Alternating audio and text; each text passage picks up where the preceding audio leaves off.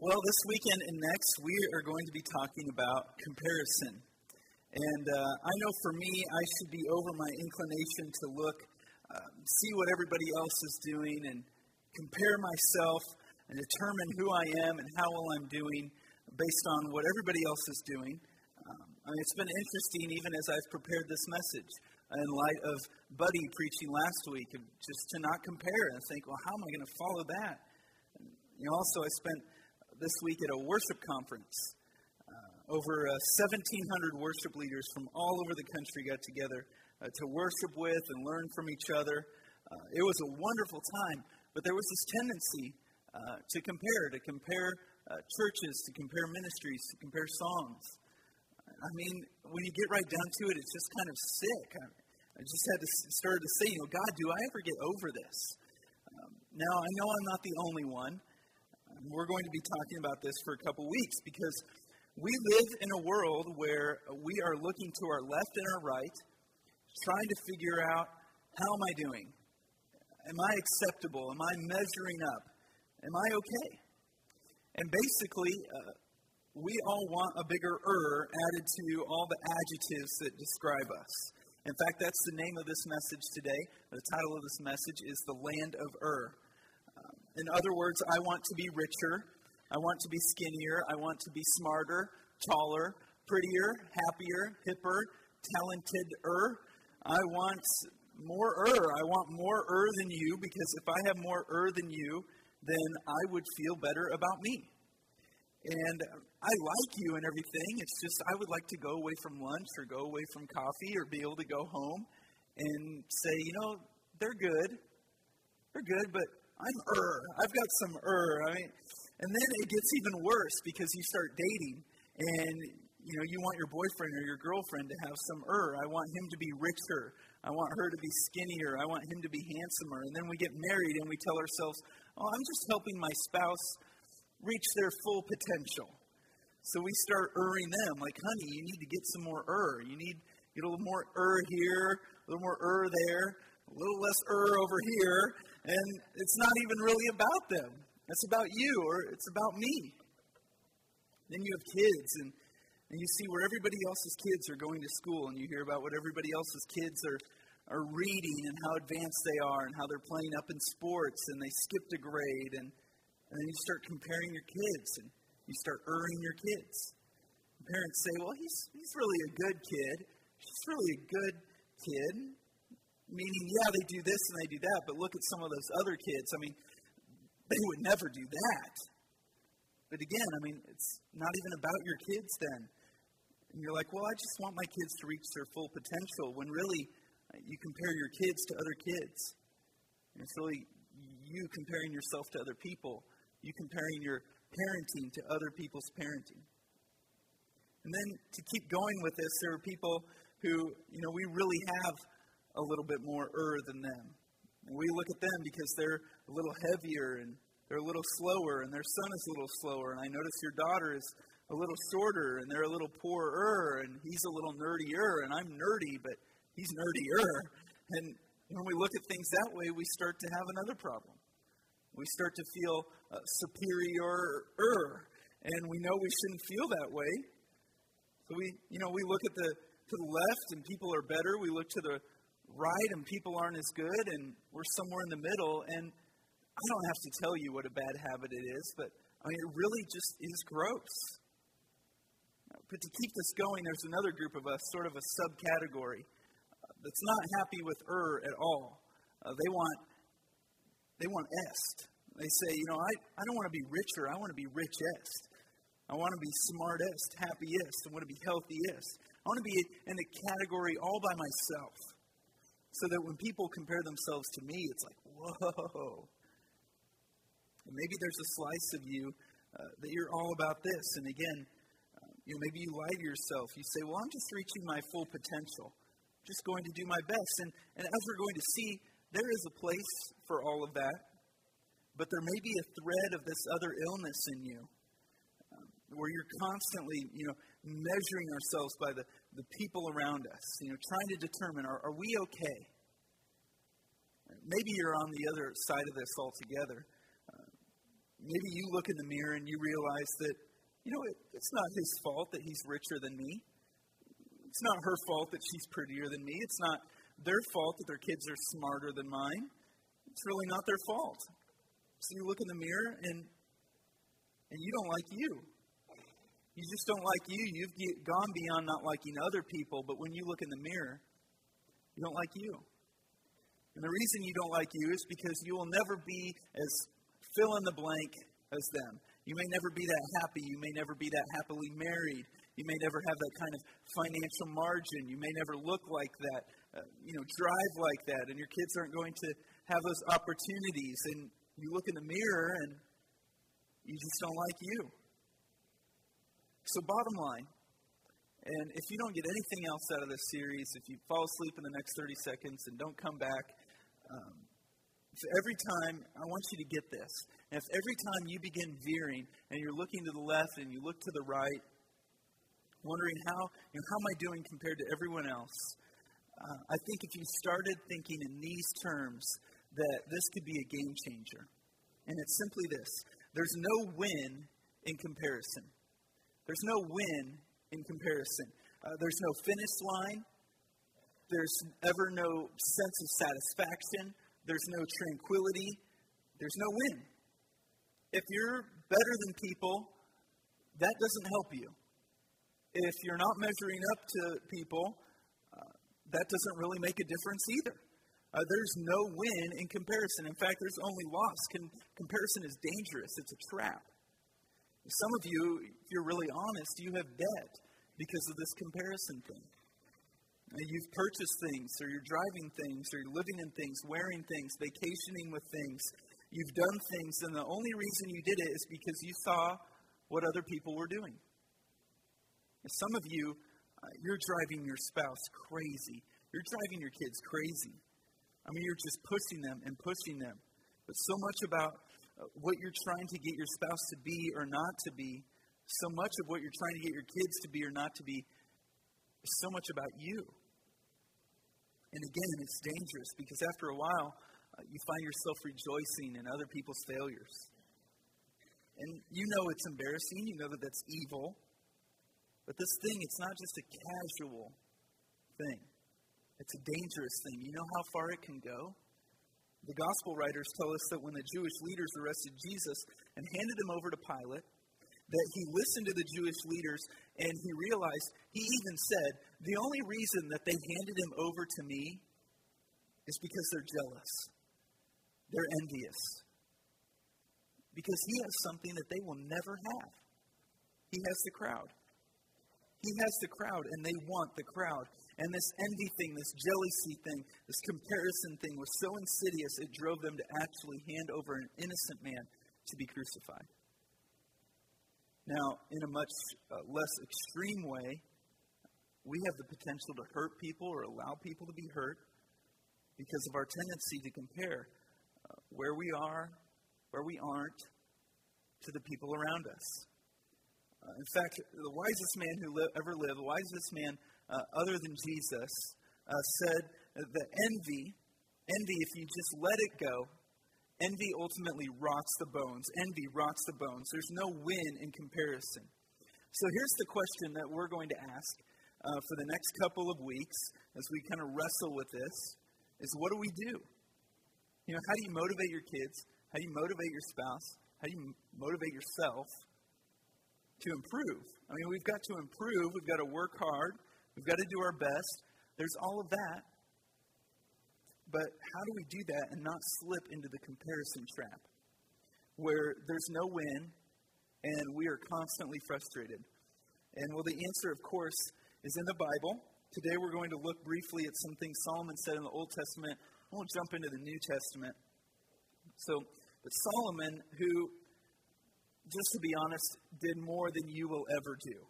I mean, whatever you think you're going to accomplish, you're not going to keep up with Solomon. Solomon was the wisest man in the world, created one of the seven wonders of the ancient world. He was the wealthiest person. Uh, kings and queens um, came and bowed at his feet begging for wisdom. I mean, Solomon looks at the world and he addresses the issue of our tendency to compare ourselves to other people. Ecclesiastes 4, here's what he says. It's fascinating. Uh, it's in your notes, but I'm going to march through it a little bit at a time. Ecclesiastes 4, and I saw that all toil and all achievement spring from one person's envy of another. He says, I've been watching people. I'm a, I'm a student of behavior. And I realize that for the most part, the thing that drives people is competition. The thing that drives people is they're looking over their left shoulder, looking over their right shoulder, and they're trying to figure out what everybody else is doing, where they're shopping, what they're wearing, what they're driving, at what they're doing, what they're making, how they're living. Their toil is driven by what they see people around them doing. Let me sum, summarize this observation for you uh, in this next statement. Here's what he said He saw people determining where they were based on where everybody else was. He saw people determining where they were based on where everybody else was. He saw people, he saw people doing this. Am I okay? I'm okay. Am I okay? I'm not okay. Are my kids okay? My kids are okay. They're fine. He says, it's like he said, I looked around and it looked like everybody was determining if they are okay based on what everybody else is doing. He says, This is just what I've observed. It's, it's human nature. And his summary of this whole idea, this is amazing. This too is meaningless, a chasing after the wind. Now, Solomon, uh, chasing after the wind, you can't really catch the wind. Exactly. There's no wind. There's never a sense of satisfaction. There's never any tranquility. There's never any peace. There's no wind. To which some of you, some of the men in the audience today, would say, okay, so you're saying we're not supposed to do our best? We're not supposed to try? Are you saying we're just supposed to fold up our hands and kind of sit back, do nothing? Solomon's next statement is this Fools fold their hands and ruin themselves. He's saying, now don't think for a minute that I'm not telling you to be ambitious. I'm Solomon. Have you seen my temple? I'm Solomon. Have you seen my gardens? I'm Solomon. I've got 300 and something wives and 600 and something concubines. I'm a busy guy. I've been around. I've got a lot going on. I'm Solomon. I have more gold than Fort Knox. I'm Solomon. I'm not saying you sit around and do nothing, that you don't leverage your potential, that you don't be the best that you can be. Only fools fold their hands and do nothing. Okay, Solomon, you got me. So what are you saying? Ecclesiastes 4 6. Better one handful with tranquility than two handfuls with toil and chasing after the wind. And the Hebrew imagery here is, is very, very rich. Here's what this looks like. He, he says it's better to have one hand open. One hand open. The implication being that God uh, can put in or take out whatever He chooses. It's better to have one hand open than to have two fists clenched around everything you can get. It's better to have one hand open with tranquility. It's better to have one hand open and learn how to be content with whatever God has put in or taken out of your hand than, than to have two fists clenched around everything you can get. He said, because if you live like this, there will never be any peace, there will never be any tranquility. It's chasing after the wind. Because after you have tightened your fingers around all that you can get, there's always something that you can't get. And you're never at peace. There's never any tranquility. And Solomon, the richest guy in his generation, says, I've been watching this, and this is what I've determined. One handful, better is one handful with tranquility than two fistfuls of stuff that I can't ever be satisfied with. In fact, I would love for us to just say this together. Would you read this with me? Better one handful with tranquility. Let's do it again. Better one handful. Now, do you believe that? Really? Do you believe that? I mean, the wisest guy in the world said, better one handful with tranquility. You know, I think this is where we begin to put on the brakes. I think this is a game changer. I think this is when I start looking left and I go, you know what? There's really no point in looking left. And I start looking right. And, you know, there's no point in looking right. I'm just, I'm just trying to get two handfuls And then when I get both handfuls, I want a third handful, but I've only got two hands. Now, Solomon, he keeps going with this. He, he gives another visual. Ecclesiastes 4 7. Again, I saw something meaningless under the sun. There was a man all alone. Uh, now, we don't know if this is a category of people, if this was a friend of his, if this is just a parable that he's telling. But here he goes. There was a man all alone.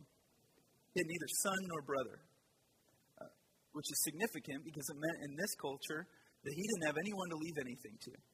You couldn't leave anything to your wives, you couldn't leave anything to women.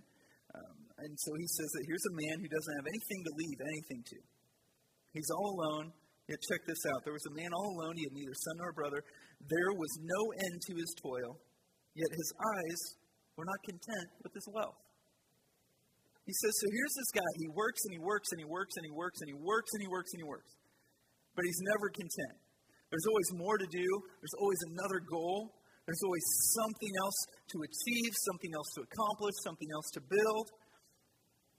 And then he says, uh, this, guy, this guy, one day in the midst of all this toil, never being content, having no one to leave anything to, he stops and he asks a very important question. He says, For whom am I toiling?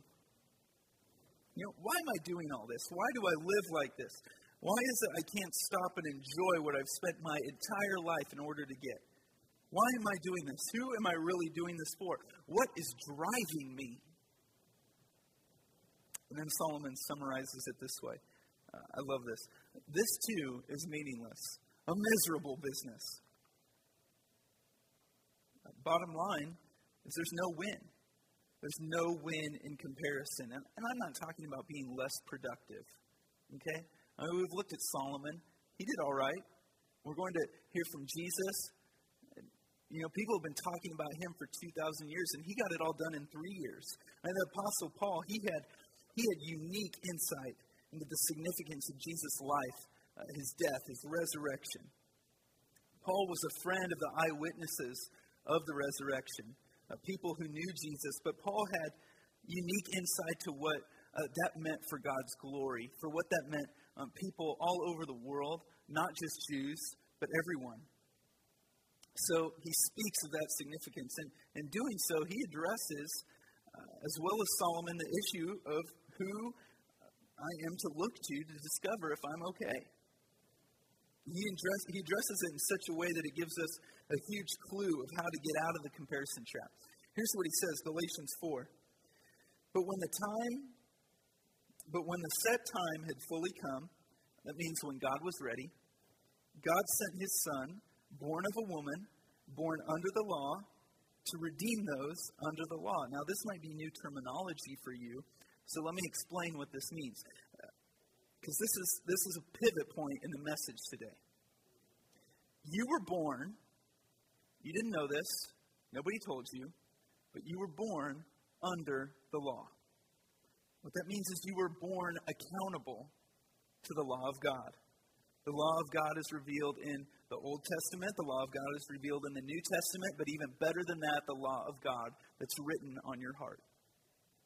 There's something in you from time to time that says, I ought to, I ought not, people should, people should never, men should never, women should never, and there's this universal sense of ought that manifests itself in you and in the people around you. And perhaps you've never asked the question, where does that come from? You think, well, well, maybe it's just because I'm an American, or maybe it's because of the way I was raised, maybe it's because of the parents that I had, or the town that I lived in. But that is the law of God written on your heart. Paul says that at the right time, all of us, all of us came into this, that God sent his Son into the world to redeem those who were born under the law.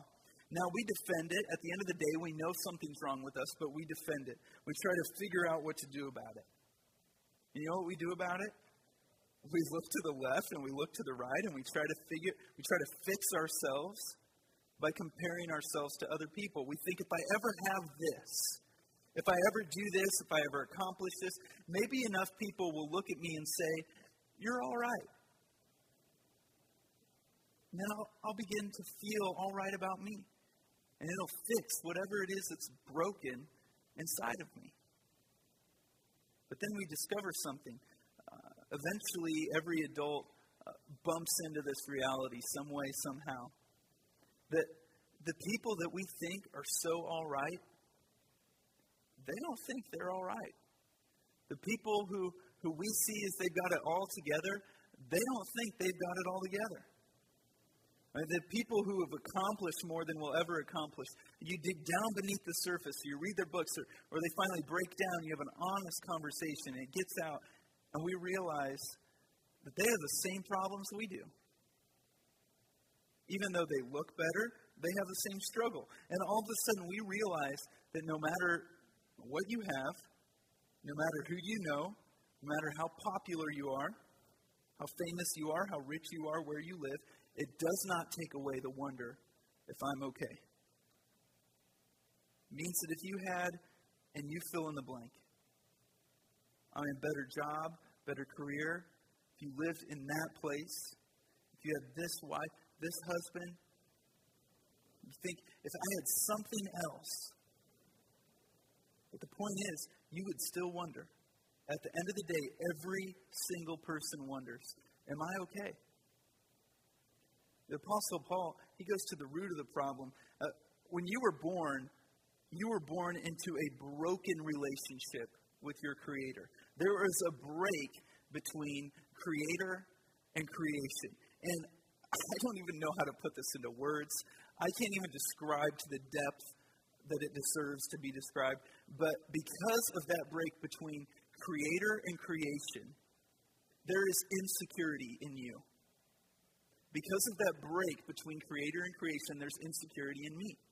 There is insecurity in all of us, in all of humanity, and it goes to the core of our souls.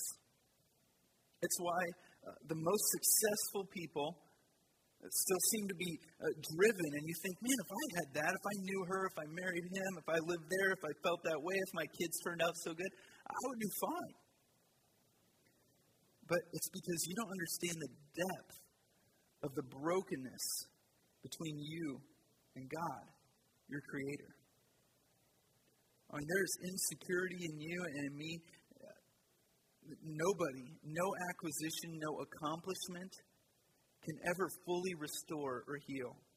The Apostle Paul says this But when the time set had fully come, God sent his Son, born of a woman, born under the law to redeem those under the law. To redeem, it's a transactional term, it's a financial term. It's to buy back, to win back, to regain what has been lost. It's to reattach something that has been uh, unattached. But this isn't very emotional. It's, it's really not a very inspiring word uh, from Paul. But Paul says, no, that was simply a means to an end. In order that we might receive adoption to sonship. Paul says that God, what God did when he sent Jesus into the world, the goal wasn't simply to say uh, that you're forgiven of your sin. Okay, he said it's bigger than that. What God did when he sent his son to the world, he made it possible for you to be, and he chose this world, this word very intentionally, to be adopted to sonship. Now, the Jewish people uh, the ancient Jewish people had no word for the word adoption. Uh, there's no word for adoption in ancient Hebrew texts. There wasn't even a process of adoption. The Apostle Paul is dipping into Greek and Roman world here that is his very his readers were very familiar with, especially in Galatia, because Galatia was a Greek uh, Roman culture. It wasn't a Jewish culture. When he said adoption, what came to mind wasn't babies. I mean, they wouldn't have even thought about adopting a baby. I mean, it's very uh, uncommon. I mean, you wouldn't even think to adopt a baby in the first century. But it was very common to adopt adults. In fact, it wouldn't be uncommon to receive a letter one day that read, Congratulations, you've been adopted. You don't have to sign anything, you don't have to agree to anything. You've been adopted into this person's care, provision, inheritance, etc., etc. Adults were adopted all the time. So when Paul wrote this, his audience, what they heard was this that God, who knows me as an adult, who knows my sin, who knows my failure. who knows where I never match up. He knows your past, knows everything about you. God sent his son into the world, and he made it possible for you with all your junk, with all your talent, lack of talent, connections, lack of connections, whatever it might be. God has made it possible for you to be adopted into his family, to become a part of his family. It's not that just you're it's not uh, just that you're forgiven. It's not just, oh, I'm going to heaven now. It's not just, okay, go and be a better person. Or now you're in this category of people. He says, no, that's it's far more relational than that. You've, been, you've become a child of your Creator. The creation creator relationship that was broken, it's been restored. And he says this Because you are his sons and daughters, because you are his children, God sent the Spirit of his Son Jesus into our hearts the Spirit who calls out, Abba, Father. Now, this is remarkable. Jesus, when he was praying in the Garden of Gethsemane, used this Aramaic term, Abba. It was so relational, it was so emotional, it was so intimate that in the Greek language there wasn't even an equivalent. Uh, the closest that the Greek language had was the word father, but when Paul was trying to capture the essence of what happened when God sent his son in the world to redeem us, he realized I can't just use the word father. Father is too formal. Uh, what's the word that best captures the essence of a relationship between people who put their faith in Christ and God? And he says, we'll just go with the word Jesus used, even though it's not Greek. We'll go with the Aramaic word Abba, which literally means dad or daddy. Now, I don't think I can say about that about God. Maybe you say, I don't, I don't think I can say that about God. Paul says, that's my point. There hasn't been some transaction where you're forgiven and you get a stamp. Where you're forgiven and now you go to heaven when you die. It's not that you get to go over here in this category with these people. He said, no, it's far more personal than that. You've been adopted into the family of God. And God is now your dad, not just father, but dad. And what if that idea, what if that idea moved from the screen into your heart, into your mind? What do you think might happen inside of you? Uh, let me ask you this question Who do perfect parents compare their children to? Who do perfect parents compare their children to? I mean, I, I've seen parents that aren't perfect, and maybe they've just had a baby who's really not so cute, but I mean, there's not even an average parent that would hold that baby, that not so cute baby, and say, I wish she looks a little bit more like. I wish he looked a little bit more like. No, even average parents look at their babies and they don't compare their children to anybody else's children. In fact, when you hear a parent compare their child to another child, you don't think that there's something wrong with the child. You think there's something wrong with the parent. So let me ask you a question Who do perfect parents compare their children to? Nobody. Who do perfect parents compare their children to? Say it. Nobody. And so, who does your heavenly Father compare you to? Who does your heavenly Father compare you to? Don't miss this. Don't miss this. As long as Christianity is just a category for you, as long as Christianity is just, oh, I'm forgiven, as long as Christianity is, I get to go to heaven, as long as Christianity is, I'm becoming a better person, then you are putting God at arm's length. But what if God really sent his son into the world to redeem you, and it didn't stop there, but to redeem you so that he could make you a son or a daughter to the point where you could refer to him as dad? You could refer to him in the most intimate, intimate, intimate of terms. What if the Apostle Paul is right? What if Jesus is right? What if God, uh, the best he can describe his relationship with you is you are his son? You are his daughter. You are his child. He is your dad. So let me ask you the question Who does your heavenly father compare you to? Let me ask you another question. Whose estimation of you should you believe? Whose estimation of you should you believe, yours or his? You see, as long as you look to your left and your right, uh, there will never be any peace.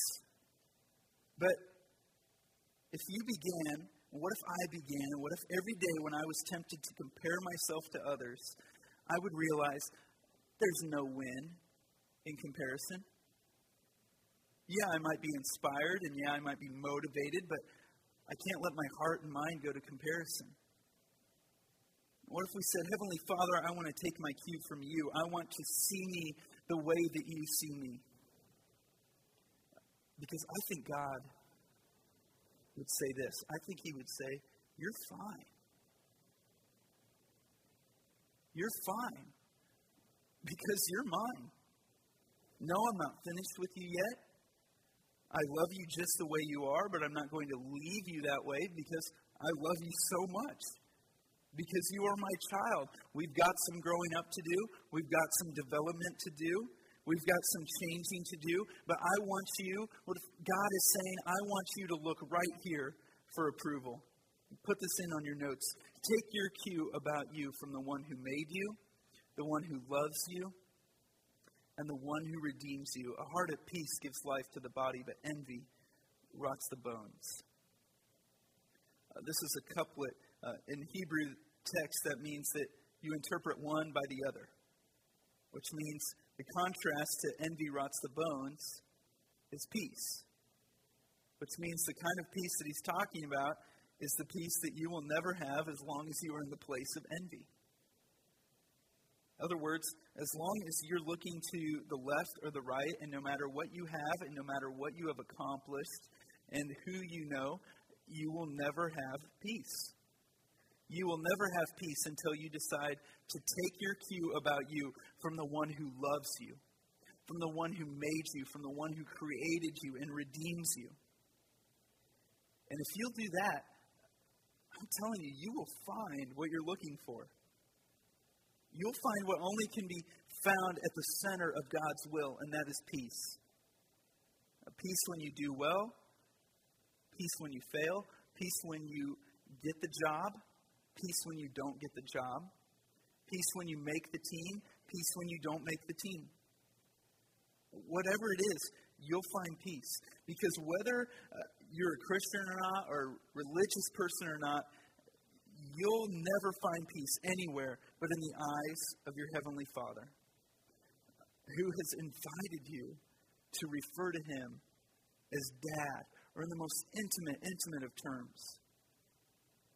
Because His estimation of you is more important uh, than everybody else's combined. Envy rots the bones. but Peace gives life. And peace is found at the center, in the eyes of your Heavenly Father. That's a big thought. It's simple, but it's a big thought. It's going to require what the Bible refers to as a renewing of the mind. And we're going to come back to this next week and kind of camp out on this a little bit longer. Uh, but right now, next we're going to sing, uh, sing some together, and then we're going to close today with a song. Uh, and when you get to these lines in the song, I hope that they just reach out off the screen and grab your soul. The riches of your love will always be enough. Nothing compares to your embrace. Light of the world, forever reign. Uh, wouldn't it be wonderful just to have a day, even a day or even a week, with that kind of peace? Just the peace of, of knowing that whatever happens, God is in control. He's putting in or taking out of my hand whatever He chooses. And the peace comes from knowing I'm at the center of His will. Wouldn't it be great just to have uh, just a moment with that kind of peace. Let's pray together. This is so so simple and yet so profound. And God, our hope is that that these words would jump from the screen and jump from our Bibles into our hearts and minds. To think that your Son would come uh, to redeem and to love is amazing. Help us to find you and call you Dad. Father, in this moment, please draw us from the fringe uh, into the center to live with peace. And say, God, I want to do your will. Give us the wisdom to know uh, what to do with this truth today.